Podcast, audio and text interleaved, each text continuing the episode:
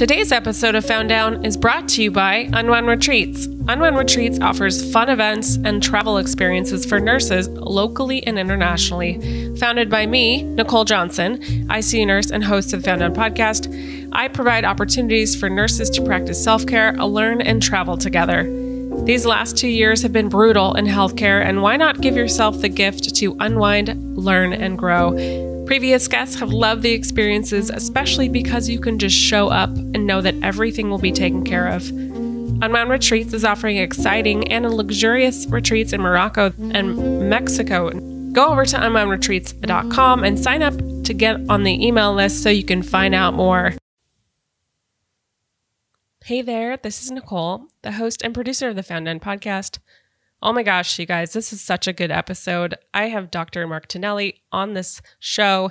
He is a critical care pulmonologist, um, but he also provides ethics consultations uh, at the University of Washington Medical Center. And what he has to say is super enlightening, especially for those of you who are listening, who listen and are in critical care.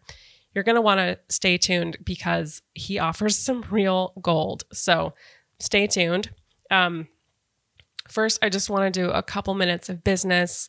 For those that want to skip ahead, you can. It'll be like skip ahead three minutes or whatever. Um, but I just want to say thank you for listening. Thank you for tuning in week after week. I have said this before, but I truly mean it. I couldn't do this show without you. There would be no Found Down community without you. So I am just so grateful to each and every listener out there. Thank you for the shares. Thank you for the reviews. Thank you for just tuning in week after week. I just, from the bottom of my heart, thank you. Mwah. I really appreciate you. And I know I've been teasing a little bit about some cool stuff coming up. Well, one of the things, um, you know, I have my business, Unwound Retreats. Uh, it's a self care for healthcare business where we practice self care and learn and travel together. Um, I have launched the nurses retreat in Mexico in March of 2022. That's going to be a really fun yoga retreat in Sayulita, Mexico. Such a cool, chill surf town. Uh, just it's like 45 minutes worth of Puerto, Puerto Vallarta. But if you want to go, go to unwoundretreats.com and there's you can sign up for the email list or you can see um, what's sort of in store for that retreat. It's going to be amazing and it's already filling up. So um, check it out if you want to go. Another thing that I'm working on with um, a licensed mental health care um, counselor, she's also a, um, a psychiatric nurse practitioner. We're putting together a nurses support group. So, group therapy for nurses. Uh, I know a lot of you have been struggling out there uh, for good reason, because God damn it, this has been really hard. Our jobs were already hard before the pandemic. So if you're struggling, know A, you're not alone, and B, um, I've got something really cool in store. So if you're interested in learning more about getting involved with this nurses group therapy, um, go over to Unwound Retreats again and just um, email me at nicole at unwoundretreats.com and um, I'll keep you in the loop about what's going on. Also, this is not sponsored. Um, if, again, you are struggling, there is an organization out there called emotionalppe.org, and they hook mental health professionals up with nurses for free to help support them through this hard time. So, if you're looking for a counselor, a therapist, um, if you need help, go over to un- to sorry, go over to emotionalppe.org and um, check out what they have to offer. Again, it's free counseling for healthcare providers. So seriously, just remember you're not alone, and if you there's no shame in getting help. So, not last but not least, I just want to mention the sponsor of the show. You've heard me talk about her before, Nicole Kupchik, CNS and educator. She's got a ton of products and resources out there for nurses at her website, NicoleKupchikConsulting.com. She's got courses like Cardiac Bootcamp, which I took and loved. Um, she's got mechanical ventilation, hemodynamic monitoring, a delirium prevention course, and um, a lot of like certification review courses. And through all these courses, you can get CEs, which we need for our licenses. But if you want to go over to her website, NicoleKupchikConsulting.com, check it out. You can use the code found down 20 at checkout to get 20% off. Again, you can get 20% off by using the coupon code found down 20 at checkout. That's it, guys. Thank you so much for tuning in. I really appreciate you. And um, this episode, oh, so good. Such an honor to have Dr. Mark Tonelli on the show. Let's get to it. Welcome to the Found Down Podcast. This is a podcast of untold nursing stories that are sometimes hilarious, dark, insane, and anything in between. As a warning, this show is rated E and is mature in content. It often deals with the reality of life and death and how we as nurses intersect with that on a regular basis. If we laugh, it's not out of disrespect. We love what we do and have every intention of continuing to do so. With that, enjoy the show. Well, hello and welcome to the Found Down podcast. I'm your host, Nicole Johnson, and I'm really excited to have our guest on the show today because I'm talking to Dr. Mark Tonelli. He's an intensive, intensivist and pulmonologist at the University of Washington Medical Center, as well as a member of their ethics consultation service. I'm bringing Dr. Tonelli on the show to discuss how he approaches ethical dilemmas in critical care. But before we do any of that, how are you? Um, How are you really? Yeah, like like everybody hanging in there, I think is uh is the you know is the is the general response. Um doing doing okay. I feel like um yeah, um muscling through but trying to find some space for other activities and um venturing out and then trying to stay dry because uh, as you know it's raining like crazy here and I bike to work so Oh, I didn't know that you bike to work. Yeah, it's actually it's a it's a nice way to help keep you sane, although not dry. Yeah. yeah. Yeah. You have to have all like the booties and the I don't know, all of it. Yeah. Yeah. Yeah. The the rain gear is more expensive than the bike. And as one of my colleagues, Andy Luks, likes to say, there are days like today though where it's rain gear irrelevant. It doesn't matter that you, you still come in, you know, soaking wet. But Yeah. Well, yes. Yes. And I don't know if the listeners will be able to hear, but it is really pouring buckets out there. So um gotta love the Northwest. That's awesome. That's awesome that you ride to work though. It's a great way to take care of yourself. Can you um, describe kind of what your role is at the university? I wear um, I wear several hats. I'm, as you mentioned, uh, in the division of pulmonary and critical care medicine. So I attend on ICU services like the medical ICU and the surgical ICU, um, and then also do uh, primarily outpatient um, pulmonary at both Northwest and um, and Montlake. And then I'm the section head for pulmonary and critical care here at the Montlake campus. And as you mentioned, and I think what we're going to talk about today is I'm also a member of the ethics consultation service. So um, that's a totally different activity. Yeah. Gosh, I didn't tell you I was going to ask this, but what's your favorite part, you think? Of the of those roles, Of all of them. Yeah. I, I think my favorite part is that I don't have just one role. I think that's the that to me is the key. Is you know at any given time, I I you know if I'm on the ICU, I usually am happy to be on the ICU and happy to go off the ICU service. Um, you know, uh, if I did any of them all the time, I think uh, that would be much more challenging. So I I really personally I like the mix, and that's a big advantage to this um, academic position. And even the times where you know I can devote myself to you know teaching or to the ethics side of things. Um, I also teach a class on the humanities and medicine to medical students and graduate students um, in the winter quarter, so I get to wear kind of my professor's hat. So all I, I really like all of all of them um, in the doses that I get them in. I wouldn't Yeah. like any of them if I had to do it 100% of the time. Yeah. Wow. That's awesome way to diversify yourself. And by the way, I'm just going to say you are my favorite attending. You're Oh, you're- said that to all the attendings. I know. That's not true. that is not true. For the p- folks out there, Mark has a very deadpan humor, and um, I appreciate that. So it's good to find humor in the darkness. Um, it's not always dark, but how did you decide to go? You have an MA and a master's in ethics, right? yes. How did you decide to even get involved with that? Like, what was it that drew you to that this realm? So my my undergrad, going back to my undergraduate days, my background's in philosophy. I was my ma- undergraduate major. Um, I'm not a scientist, and uh, so all along the way, I wanted to get back into doing, um, you know, philosophy essentially. And in in medicine, especially back in the late '80s and early '90s, um, you know, philosophy and medicine was basically bioethics and medical ethics, and it was an interesting time. It was um, the specialty was developing, um, you know, as a as an independent.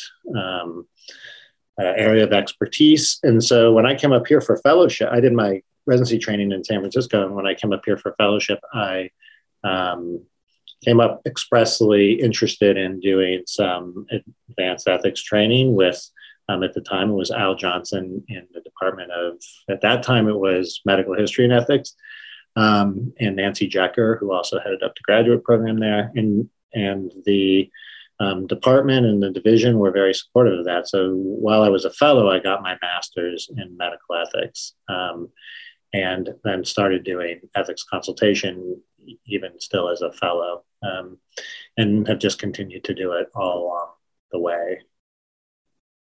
Very cool. Now, as your role as a member of the ethics consultation service, what what does that look like? And is there a systematic approach for how you kind of go through an ethical dilemma per se? Yeah. So the consult service is a group, you know, is a group of people um, with advanced training in ethics, um, but come from a wide variety of disciplines. Not you know, not all MDs, but nurses, you know, social workers. There's there's a wide variety of folks who who take on that role. Um, and we're on call like any other consult service. Um, and uh, there are folks at Harborview, at, at the, both the um, UWMC campuses. Um, and all of this is headed by Denise Dudzinski, who's also the head of the bioethics and humanities department. So, so yeah, we get a, we get a call as a group. Um, we do have a, a standard approach that actually goes back to Al Jonsen, who I mentioned was the head of the um, department back in the day. And Al developed, helped with some others, developed an approach to clinical ethics consultations. It's often called the four box method. Um, for those who are who are interested in sort of um, philosophy, it's actually a casuistic or a case based approach to ethics. And it differs from what a lot of people think about in terms of medical ethics, where they think about principles, you know, four principles and conflict between principles. The, the approach we take is much more based on specific cases. Um, and uh, the, the methodology is to look at previously defined aspects of each case. So those four boxes are, you know, the medical indications for treatment, the patient preferences, which include patient goals and values, and then quality of life issues, and then a bigger box is sort of contextual features, which can be religious, legal, um, cultural, um, those types of issues that go in. And so with each case, we approach them and we look at those four topic areas and kind of try to flesh things out. And and what comes from the case-based reasoning is that the decisions are really made about specific cases. There aren't rules that are applied. Um, and again, we tend not to define this as a, like a battle of principles between, you know, oh, autonomy and beneficence. I mean, there's sometimes those issues are there, but that principlism doesn't really solve the problem of the specific case. So, so that's an approach we we all take, and it, you know it has the added benefit that it was really largely developed here. Um, although it's used in many other places, it's not that we're the only folks using it. Hmm. So let's say you're on the consultation service and you get asked to review a case. Does this like tell me a little bit about that? Does that like is it all encompassing for a while you sort of like wearing like an investigator hat and like understanding like the background of what's happening and all the parts because i feel like you know we have so many we can have very complicated situations and um yeah what does that sort of look like for yeah. you so I think it's important to know here that that anybody can call an ethics consultation. So it's not it's not like you need the attending physician or even any physician to do it. Um, sometimes we get called by nurses, social workers. We've been called by family members and even by patients themselves. Um, and you know, sometimes you'll get a call and it'll be a pretty, sim- it may be a relatively simple question, uh, you know, kind of a logistical question, or maybe um, an ethics question that's more general and really not case specific. That somebody really just sort of said, "Oh, this raised this issue for me, and I just wanted to run it by." Um, and so you can do a little education. But then if it's going to be a really formal consult, and like you said, there are these um, very complicated um, cases, often with patients who've been in in the hospital for long periods of time. Um, then yeah, we do it like any other consultation. So um, or maybe more involved. So you know, reviewing the patient's chart, understanding what's going on there, meeting with the relevant or at least discussing um, the case with the relevant medical teams, um, with the nurses, with other people who are involved in the care. And then almost always we see the patient, um, talk with the patient if we can, but in ICU cases, that's not always the case. And talk to the surrogates when, you know, family members and other surrogates when that's relevant. And so really try to, yeah, delve into the entire case. And sometimes the issue is trying to figure out what the issue is. you know, what, mm-hmm. what the, because sometimes you get a call and it's just like this isn't working for us right for somebody you know and help me figure out why this isn't working for us. So sometimes it's helping define what is the question what are people worried about what is there really an ethical issue here? Um, and then sometimes it's it's you know um, helping people communicate with one another whether that's conflict between medical teams or conflict between patients and families or sometimes between patient, patients and their families or patients and families and the medical team um, and sort of helping uh, sometimes to facilitate that, and sometimes identifying other resources that the um, team may not have tapped into yet. Um, and then there's often um, an educational component as well. But in the end, with these cases, we we will write a note and we will, uh, you know, when appropriate, make recommendations or suggestions or, um, yeah, and and try to help move care forward like any other consultative service would do. Mm-hmm. So it's really up to the primary team or the the the team that like I don't know the ICU team or what whichever team to to move forward with those recommendations. Yeah, it's not we're not you know these are d- difficult cases. There's often you know appropriate disagreements around what the best way to move forward is. Um, sometimes we can just answer, you know, sometimes we can just help and answer questions and say, yes, what you're doing is ethically appropriate and and um, continue to do that. Or here's another approach to this question that you might want to take. Um, uh, you know, or here are some things that you need to do to to help sort this out. But yeah, we're not taking over the management of any aspect of the patient care, and I guess that's one thing. And you know sometimes other consultative services will come in and own a problem. We don't you know we we work through the the team and and with the patient and with the family. And sometimes sometimes our role is really um, you know hopefully a neutral and um, objective uh, um, contributor to the dialogue. And and we often do get called when when dialogue between patients and and providers um, or patient families and providers have kind of gone off the rails and there's a lack of trust. And so trying to trying to help reestablish that um, sometimes is a major part of what we're doing. But we're not owning a problem. We're, we're advising. Yeah. And i think you said this but you'll oftentimes meet with the families or meet with the physicians or whoever's involved to sort of understand what it is that the what the problem is. Yeah, uh, yeah, and it and it so in almost all cases we'll meet we'll at least discuss with you know obviously the medic you know somebody from the medical side and then somebody from the, either the patient or the patient's family um, i mean there are occasionally issues that are just maybe you know um, conflicts or um, between different medical providers or that we might not be dealing with the family, but for the most part, yeah, we're going to be engaged with the patient and the and the family as well. And and not surprisingly, we work pretty closely with other services you might imagine who, who are also involved, like the palliative care service is very often involved in some of these cases, and if they're not involved. Um, uh, many of the times that's one of our early recommendations and so there are certain you know groups of folks that we we work with and we you know, uh, are often very heavily engaged with social work um, in terms of working with the family and family dynamics. Do you mind? I mean, I think it's clear to me, but do you mind for the audience out there just explaining like why it would be important to get the palliative care service involved?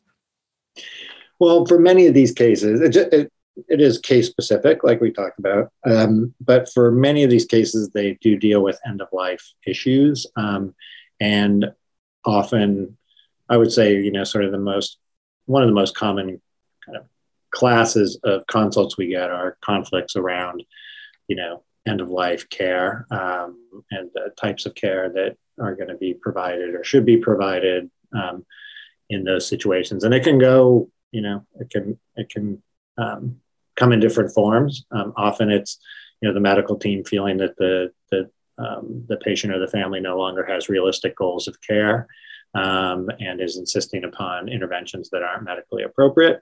Um, it also goes the other way. There are times where I have, you know, where we see medical teams who are very frustrated by a patient um, who, for a wide variety of reasons, may not be wanting to accept what is considered, you know, appropriate medical care or what is being recommended or being strongly um, advocated by the medical team. And so those, uh, and these are often around kind of you know end of life issues or or chronic issues. And either way, the palliative care service is often very helpful. They can be helpful to come in and help clarify goals of care. Um, they can also, you know, often address um, alternatives for patients and families to, you know, um, the type of care that the medical team is either recommending or not recommending. Hmm. Yeah, that seems really important in terms of at least clarifying goals and what the patient actually wants and and are you able and you may not be able to talk through like a ethical case in a non violating HIPAA kind of way? Um, I, if not, it's okay. I can. No, I mean out. we don't have to use specific cases. I mean, I can I can say um, as I did as I did. We it's not infrequent for us to get um, consults where um, you know uh, a patient came in with an understanding that they were going to get, you know, care with a goal of getting better, right, and leaving an ICU and and going home and having some meaningful quality of life, you know, meaningful to them quality of life. And we get to a point where, um, from a medical perspective, that goal is no longer reasonable. And reasonable I mean it's, it's not achievable, right? So it's the idea that here we've been focused on this goal, and this goal is no longer achievable, and yet the patient and the or the patient's family doesn't seem to acknowledge that. And you know how are we going to how are we going to approach that? So that that's a fairly common scenario. Um, and i think it's helpful too that at, the, at this institution um, uh, we have policies around these kinds of issues that basically help. And so a lot of times again our role may be education in terms of well here's here's the policy and here's um, here's the ethical background to the policy. Now, we are not, we do not require physicians, uh, nurses, um, other healthcare providers to, you know, do things that are medically inappropriate. Um, and so here's how we define that, you know, and let's look at this particular case and what are we talking, what things are we talking about that may be medically inappropriate? Are they really medically inappropriate? Does everybody agree with that?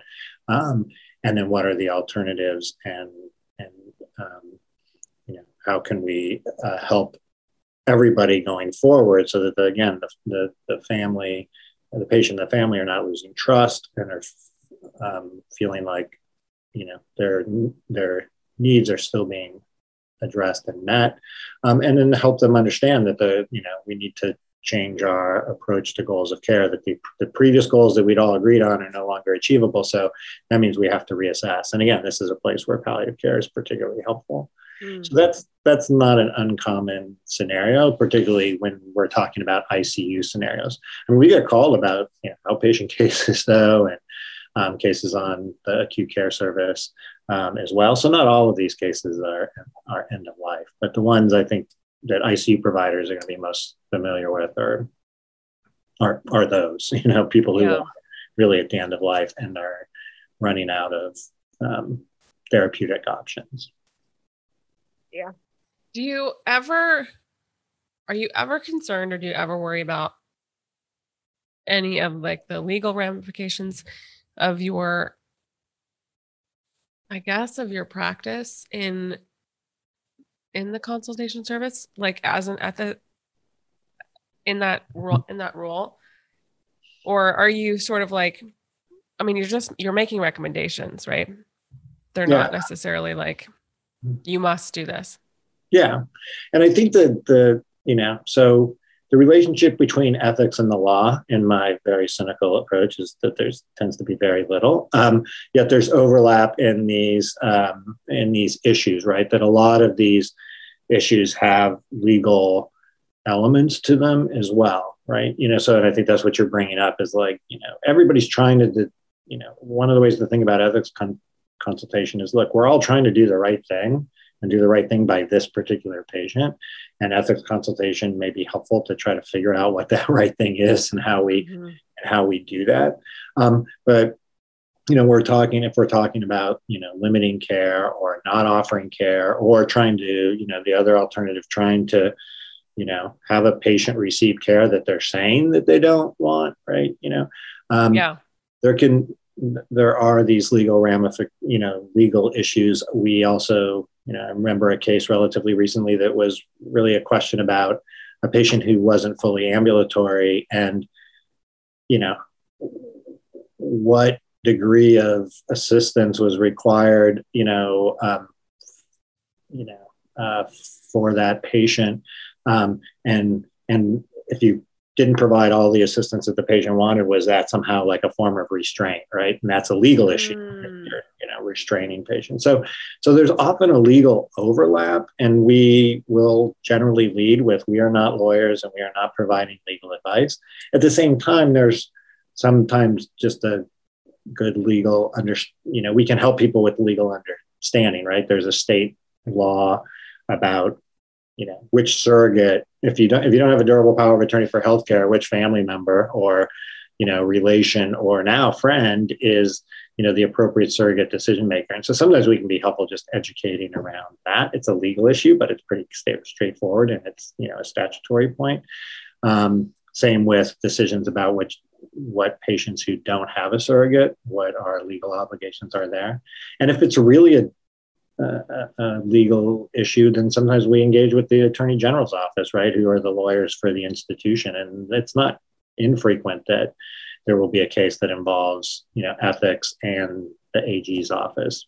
Risk management's another, you know, they usually are getting looped in by this time as well, and so um, sometimes we'll get a call for an ethics consult from risk management. Um, mm. uh, for for instance. So yeah, you're you're absolutely right to say these things overlap. Um, and how do you stay out of the you know yeah not in the business of offering legal advice and we need to sort of say we're not here to offer legal advice that, yeah. that being said we all of the ethics consultants have a pretty good understanding of the kind of basic statutory um, you know uh, elements that are that are relevant to many of these cases right yeah how surrogate decision making is supposed to happen or the surrogates right mm.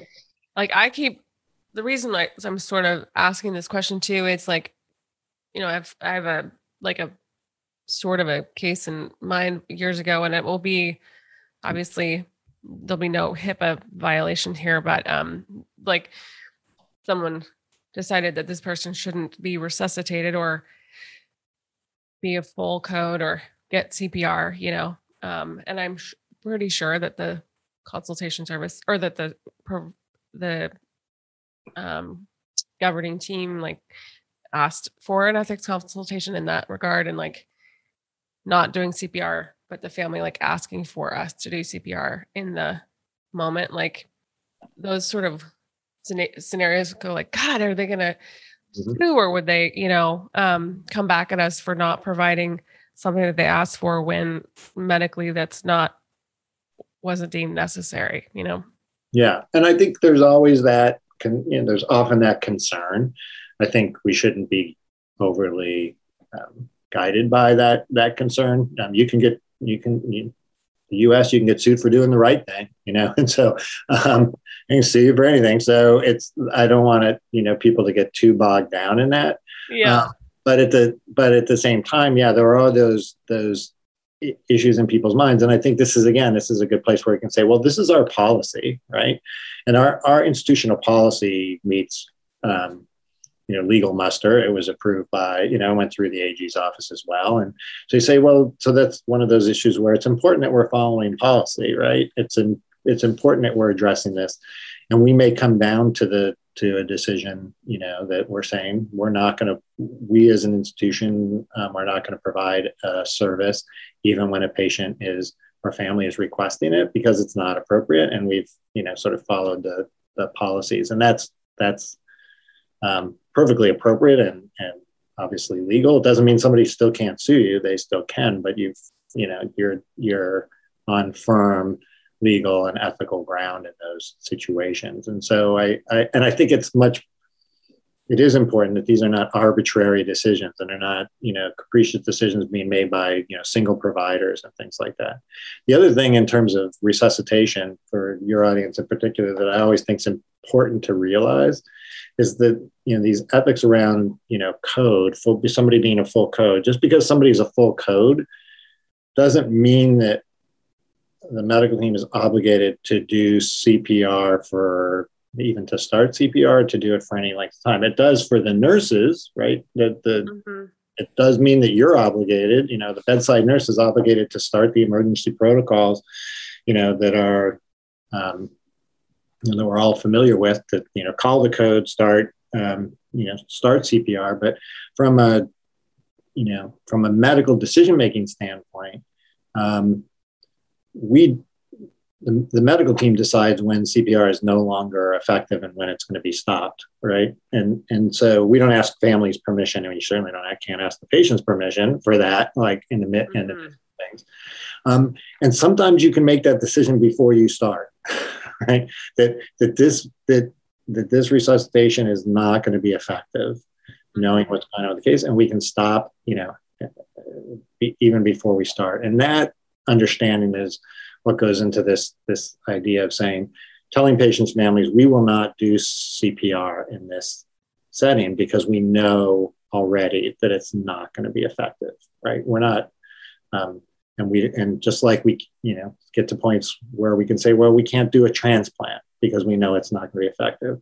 Well we can't give any more chemotherapy because it's not going to be effective right? There are multiple places in medicine where we get to and we just say even if families are insisting or really asking for you know a different level of care ecmo you know in this particular patient this is not medically appropriate and we we don't do this right? And we won't do this. And that holds for cpr as well. Um, but again it's important that that we all um, have examined that. We all agree that it's medically inappropriate um, and that we communicate to that that to the family. So the other part of this policy is like you don't just make somebody you know no code or decide you're not going to do a medical intervention and not communicate that to the patient or the family. It's a it is a re- ethical requirement that you that you tell them that and that you give people an opportunity to question it and um, but that doesn't mean it's at that point it's not a recommendation it's not like we're not recommending this anymore. It's like we're not, we don't do this. Um, right. And we won't do this. And here are the reasons we won't do this. Here are the reasons we can't do a transplant. Here are the reasons that your loved one is not an ECMO candidate. Here are the reasons why we can't give any more chemotherapy. And here's the reasons why we're not going to start CPR. Right. So all of those, um, all of those things need to be communicated with patients and their families. Yeah, it's that's um really interesting. I, I hadn't really thought about it from that point. I mean, I've seen that happen where where providers will, will say like we're not going to do CPR um because essentially it's not I mean it's not going to do anything, right? Like you're not going to live like the, your loved one's already dying. But it if and I'm going off on a little bit of a tangent here, but I it feels like people could have those conversations more. You know, sometimes for us it feels a little distressing to know like, oh God, this patient is full code and they're they're at the end of their life. And we know that like doing CPR on this like 80 year old woman is like not gonna be a nice thing to do, you know? But um I don't know if we knew like, okay, well, maybe we could have like a more proactive conversation with provider about like you know what's the utility in this? And just the idea of you mark saying like just because we're a full code doesn't mean we're obligated to do cpr is honestly really refreshing. Well and i i do think it's important i think it's again important if we're not going to do that that we want to communicate that with patients and families. We're not being duplicitous, right? We're not going, oh yeah, right. tell everybody we're full code. But I mean, you you you probably re- remember um, the days, and sometimes they still pop up, right? Where this idea of a show code, like, well, we'll do this, but we're not going to do it very long, or slow code, right? Oh, I'll do this, we just won't do it very well. Like that, those are terrible and they're ethically inappropriate. And so we, we don't want to be in those places. And if you're thinking, and if people are thinking about those things, that's really a situation where we probably shouldn't be coding somebody at all. I do think we need to be proactive. I think there's a lot of misunderstanding on the part of providers, physicians, nurses, um, that you know somehow if a family if families insist that somebody's full code that means we have to do cpr that that's maybe some legal thing or you know and family members do this too. I've had them say this to me. They're like well if i tell you to do this you have to do this. And the answer is no.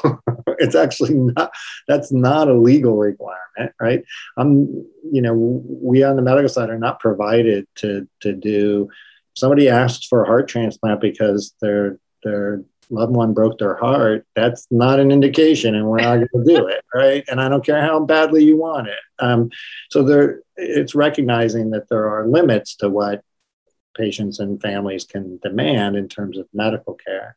Um, and and again, I often think good communication is really the key to this, which is, you know, it's not that we're um, often the advice we're giving on the ethics side is to lead with the lead with the positive, lead with what we're doing for a patient. So it's often not that you know that we're saying somebody's going to be no code and that means they're going to we're we're saying they're going to comfort measures only right? It's just that it's the idea that look we're doing we're doing everything we possibly can do. This person is intubated ventilated on multiple pressors. They're getting antibiotics. They're getting dialysis. They're getting all of this therapy. We're doing everything we can. We may be doing everything we can to try to give them any chance of getting out of the icu but if they arrest they're not going to ever leave the icu and so we're not going to do cpr in that setting. And i think explaining that often to to patients and families is helpful to say, look, this is another medical intervention and, and we only do it when it's appropriate. But there's misunderstanding on the part of physicians and, and nurses, this idea that, well, no, I just have to ask, right? Because it's a weird thing, the CPR in particular, where it's like,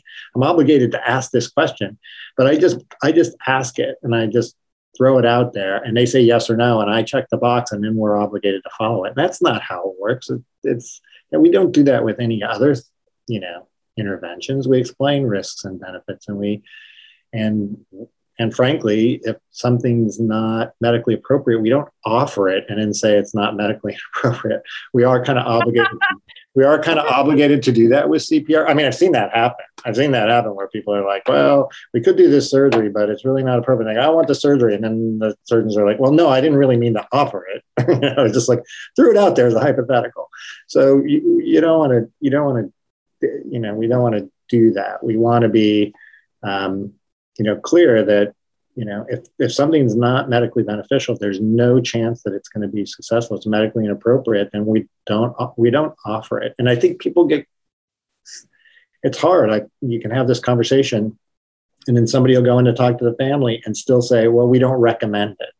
And it's like that's not what we were saying right? We're saying we're not going to do it because it's not medically appropriate. So but if you put it in the terms like if if you're if you're you know recommending and it makes it sound like it's a, that anything you're not recommending at least it sounds like the alternative is at least appropriate does that yeah. make sense like, yeah it's like yeah it's like still it like up. a choice in there you know right. like i don't recommend it but it's still an option that's yeah. what it feels like exactly and you've got have to be careful about these sometimes that that's a lot of times that's the appropriate place right where like well we might recommend it but you know or not recommend it but you could choose either way you know, and that's fine. And people make choices um, about those kinds of things all the time, you know, um, uh, and and the vast majority of conversations that's uh, that's a good way to have shared decision making. Like we're talking about, you know, reasonable options, but we don't throw out. You can't put you don't put things on the list that aren't medically appropriate. It doesn't make sense to bring those into the conversation. And again, we're obligated around some things like CPR to to still have that discussion and explain why it's not medically indicated because people understand CPR and there's this whole thing around code stat. It's a weird order, right? You have to write a do not resuscitate order for it not to happen. Um, so we are obligated to, to talk about it, but we're not obligated to offer it, and we're not obligated to, you know, if a if a patient or a patient's family says that they want any medically inappropriate therapy, that does not mean we're required to provide it. Hmm. That I, I'm, I'm just, I don't know. I'm, I'm, uh, like, I'm just so grateful that you said all said that. And um, for me, as you know, someone in critical care, what you know, for a long time, like I've been doing IC nursing for like 13 years. It's just nice to t- talk about in that in that sort of realm because, um, you know, I think we sometimes have a lot of fear around like, you know, what are what are we supposed to do and what's the right thing to do and um, to it's just it's like for lack of a better word, it's nice to hear you say that. you know? Like it just it's it's like you know, it just feels like such a sticky wicket a lot of times, but it's just nice to hear like we really shouldn't be offering things to people um if it's i mean it's not in my i mean obviously i have to perform cpr i'm not going to make the decision not to. It's obviously on for the physicians to make that decision right? But like to have those conversations around it um, is be able to is a nice idea. Well and i think this often it's not infrequent that ethics con- consults it may be them it may be I don't I don't have the statistic, but often it's bedside nurses that are calling ethics consults. Let's just say that. And I think it is this position where you're where you're like, wait a minute, I, I don't know either what we're doing or what we're talking about doing, or you know, doesn't seem right. you know, again, coming back to this idea that ethics consultation is, you know, we're all trying to get it right, and and um, and so I think that sense that what you know what we're doing here or what we're talking about doing here doesn't seem right is important. And and you know I strongly obviously at this institution you know I think nurses are you know hopefully feel as empowered as I think that they are to you know engage with these with these big primary questions. You know, um, is CPR, you know, is CPR appropriateness? Is what is what we're doing here? Is this medically appropriate? Um, and and bedside nurses, you know, are there all the time, having to deal with the patient and the and the patient's family, and they often feel this distress, um, you know, appropriate moral distress if if they think that what we're doing, that the entire endeavor is is not right, right, and it's not right by the patient. And so I, I strongly encourage the, you know anybody who's taking care of a patient to engage the rest of the team and the phys- attending physicians and the physicians who are taking care of those patients um, when that sense comes up right? The first thing you should do is talk with the other members of the care team. Um, and, and there are times where i think um, you know, I can remember multiple times coming in where um, nurses or physicians are feeling some distress about care, and you come to the conclusion in the conversation uh, with everybody that no, it's yeah, it's hard, but it's appropriate, right? That what we're doing is appropriate, and everybody gets on the same page. And sometimes that's just a matter of improving the communication between often subspecialists who know more than what we do, right? And they're like, oh no, there's actually a reasonable chance that that that this is going to be successful, right? You know, um, right? you're like, oh, okay, well that that's helpful because we were all just, you know, we none of us felt, uh, sense that. So but I think the first thing again that you know if you feel this sense of distress that what we're doing is not right is to have a conversation with the with the team and then if that doesn't go well and and things don't resolve then that's a good time to think about calling an ethics consultation um, mm. and you know sometimes we come in and and too and you just say yeah this sucks um, it's you know what we're doing we're going to keep doing and it's like it's it doesn't feel the best, but it's not wrong. And, you know, and it's hard for everybody. Right. um, Yeah. there are plenty of those cases that you and I can both recall, right? Where, Mhm. like, Mhm. this doesn't feel this doesn't feel good. Mhm. Yeah. What do you think? Um, and you may have already answered it just now, but what do you think we should um, learn? Uh, well, gosh, I might cut this out. It's your that's your, your prerogative. it's my program. Yeah, I don't know. Um, I was gonna say, what should we what should we learn about ethics, or what should we? What are some takeaways we should have um, as providers who who I mean, as healthcare providers who work with patients um, in regards to ethics? You think? I mean, I think one of the things that's important to realize is like every case that we deal with is has ethical. Um, there are ethical issues in every single case that we have, right? Because we're always trying to align, you know, care with patients' goals and values, and and you know, balancing these ba- basically, you know, quality of life issues and um, into it. And so there's always ethical issues. It's just that most of the time they line up pretty nicely with the medical issue, the- with medically appropriate care, and everybody's on board, and we all agree that the goals are, you know, um, reasonable and potentially achievable, and so we all we all line up. And um, so we're just recognizing that everything we do, um, you know, has an ethics component, and that when um, when things start just feeling wrong, and even if we can't articulate articulate why they're wrong, that often is because there's this this there's an now an ethical conflict or there's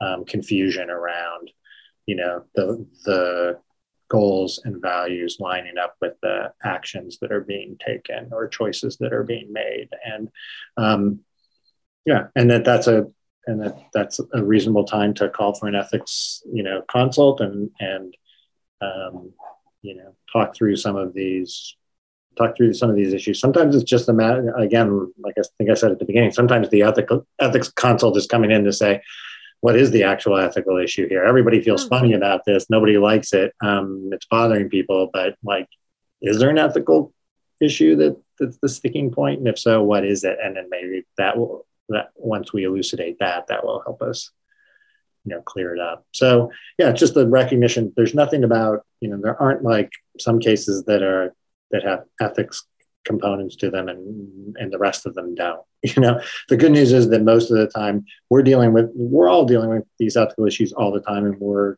quite savvy with them and um, they line up pretty nicely and we don't need a consultant to come in to help with that but on occasion um, you know we do and I, and again what i like about this institution anybody can anybody at any time can reach out and you know ask for those that input Super cool. Do you have any last close, closing thoughts for the show? um, no i think the other thing about um, having such a great group of ethics consults at this institution um, is to take advantage of uh, of them uh, on the educational side. As you know, we've had tried to have the ICU education conference and built in ethics um, discussions on kind of a monthly basis there. And um, you know, I um, I I really feel like sometimes the best part of the ethics consultation job is not coming in and writing recommendations about a particular case, but just the educational side of things, talking about these issues, you know, Um, Mhm. because because everybody's thinking about them, and you know, it's not like um, it's, it's very rare that I find people that just don't want to discuss these. You know, the, these are these are issues that we all have to deal with on a fairly regular basis, and so that educational component can be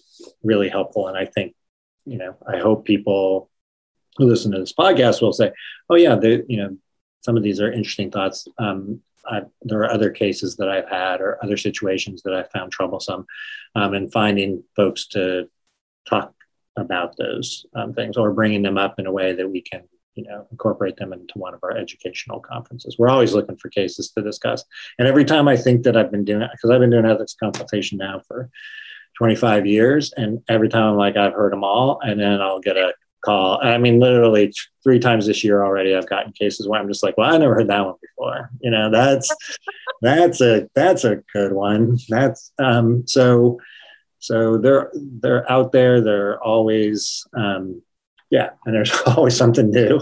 And but the great thing around, about working in these institutions is that there are a tremendous amount of resources and a large number of people who you know have special expertise and who are devoted to you know not only intervening in individual helping in individual cases but also educating more broadly. Um, yeah so take advantage of it.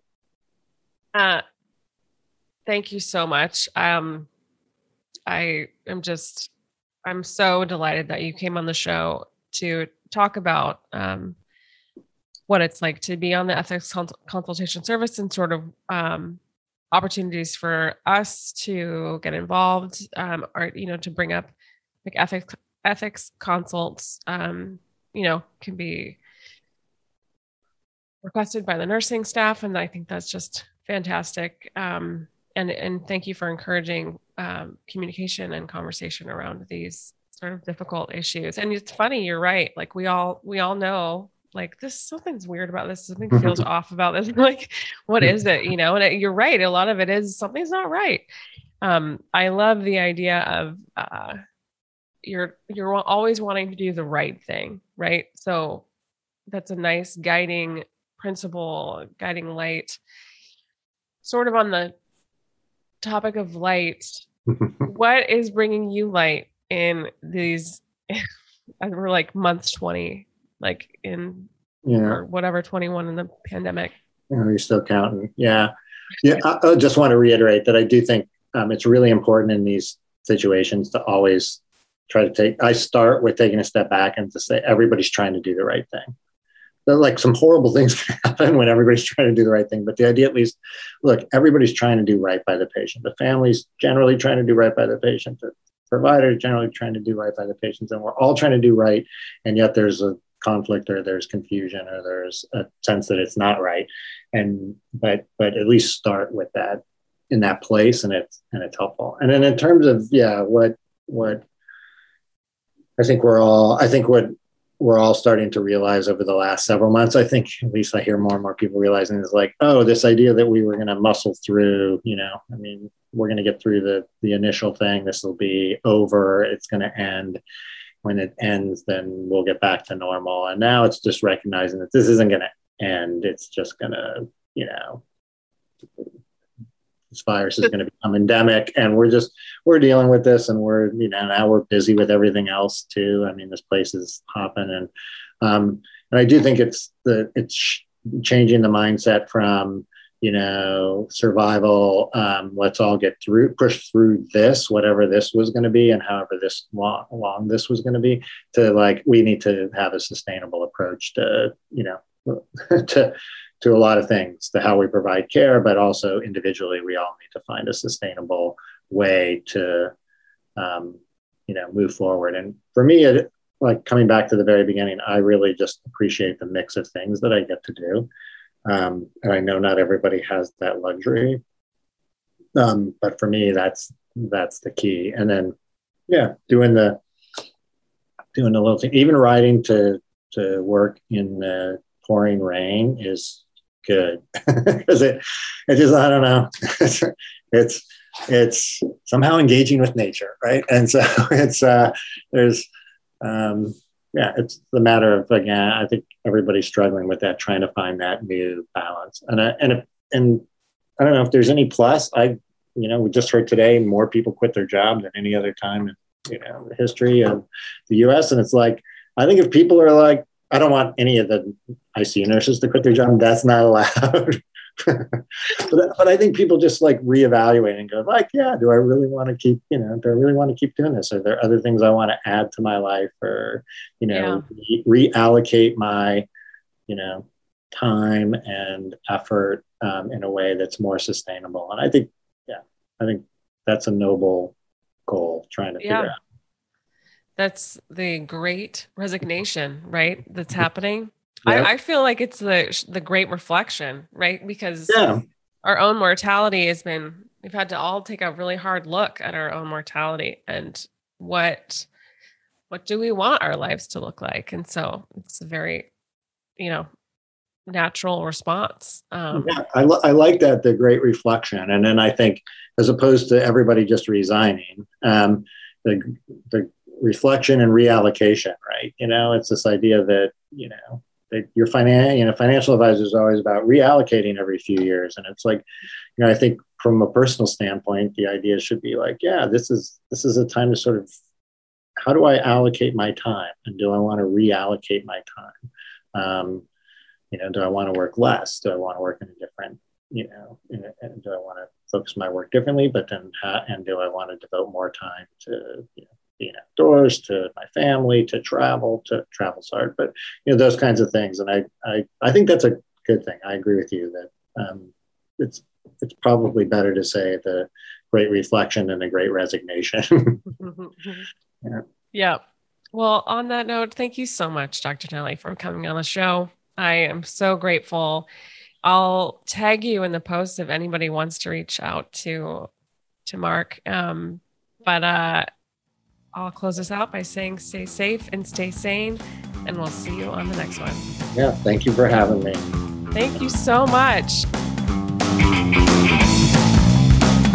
Thanks so much for tuning in today. If you enjoyed the show, please subscribe and leave an honest review on whatever platform you're listening. Also, feel free to share this with your nursing colleagues. If you'd like to email me, you can do so at founddownpodcast at gmail.com. Feel free to send in any stories, just make sure they're HIPAA compliant. Also, you can follow the podcast on Instagram at Found Down Podcast. We'll see you on the next one.